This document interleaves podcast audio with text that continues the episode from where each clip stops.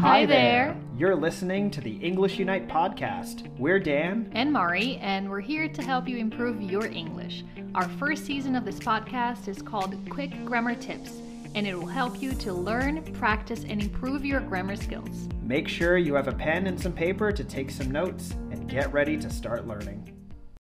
Hi everyone, this is Mari. Thanks for joining us for week 9.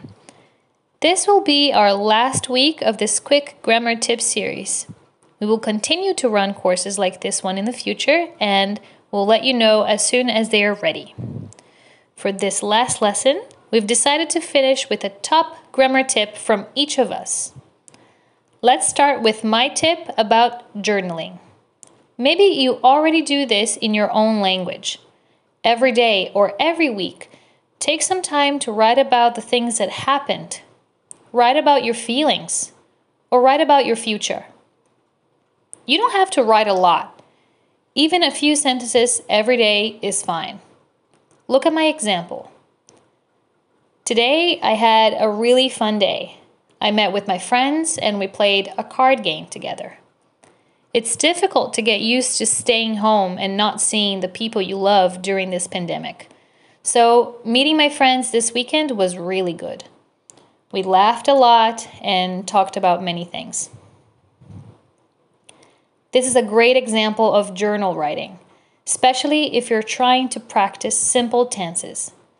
You can use your journal writings to practice any kind of grammar you'd like. And always remember that writing things down helps you to remember them more. Even better, when you write about yourself or an experience or memory you have, the grammar will be even more memorable. Not sure if your sentences are correct? Remember what we always say have an English speaking friend or a teacher check them for you, or ask us on Instagram. We're always happy to help. Keep studying hard, guys, and try journaling. I think you'll find it's a very good way to practice. Now, Let's listen to Dan's tip. Hello, all. It's Dan. I'd first like to thank you for joining us for all nine lessons of this quick grammar tips series. I really hope you have found these lessons useful and that you have felt some improvement in your grammar. My tip is this, and it's very simple don't worry. What do I mean by that? I mean, don't worry about how good or not good your grammar is.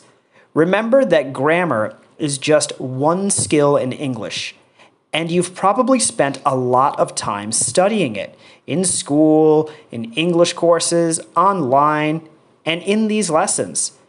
You probably know a lot about grammar already, so remember to make time to practice it often in conversation. We know many students who spend too much time worrying about using 100% correct grammar.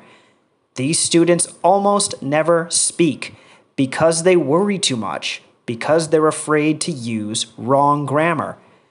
Don't worry about making mistakes. If you want to get better at speaking a language, then you have to make mistakes. It's how we learn to do better. Don't worry about people not understanding what you're saying.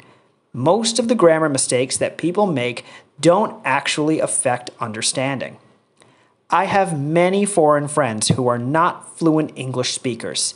Sometimes they say things to me like, I go to work yesterday. Is the grammar wrong? Yes, it should be past simple because they're talking about yesterday. But I still understand because I know they're talking about yesterday. I don't always need a tense to tell me. I guess what I'm saying is don't worry, we'll understand you. The most important thing is to keep speaking and building your confidence.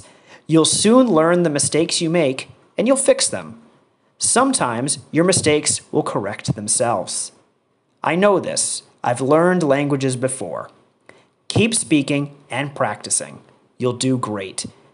Thank you once again for listening to our lessons, and we look forward to teaching you again in the future.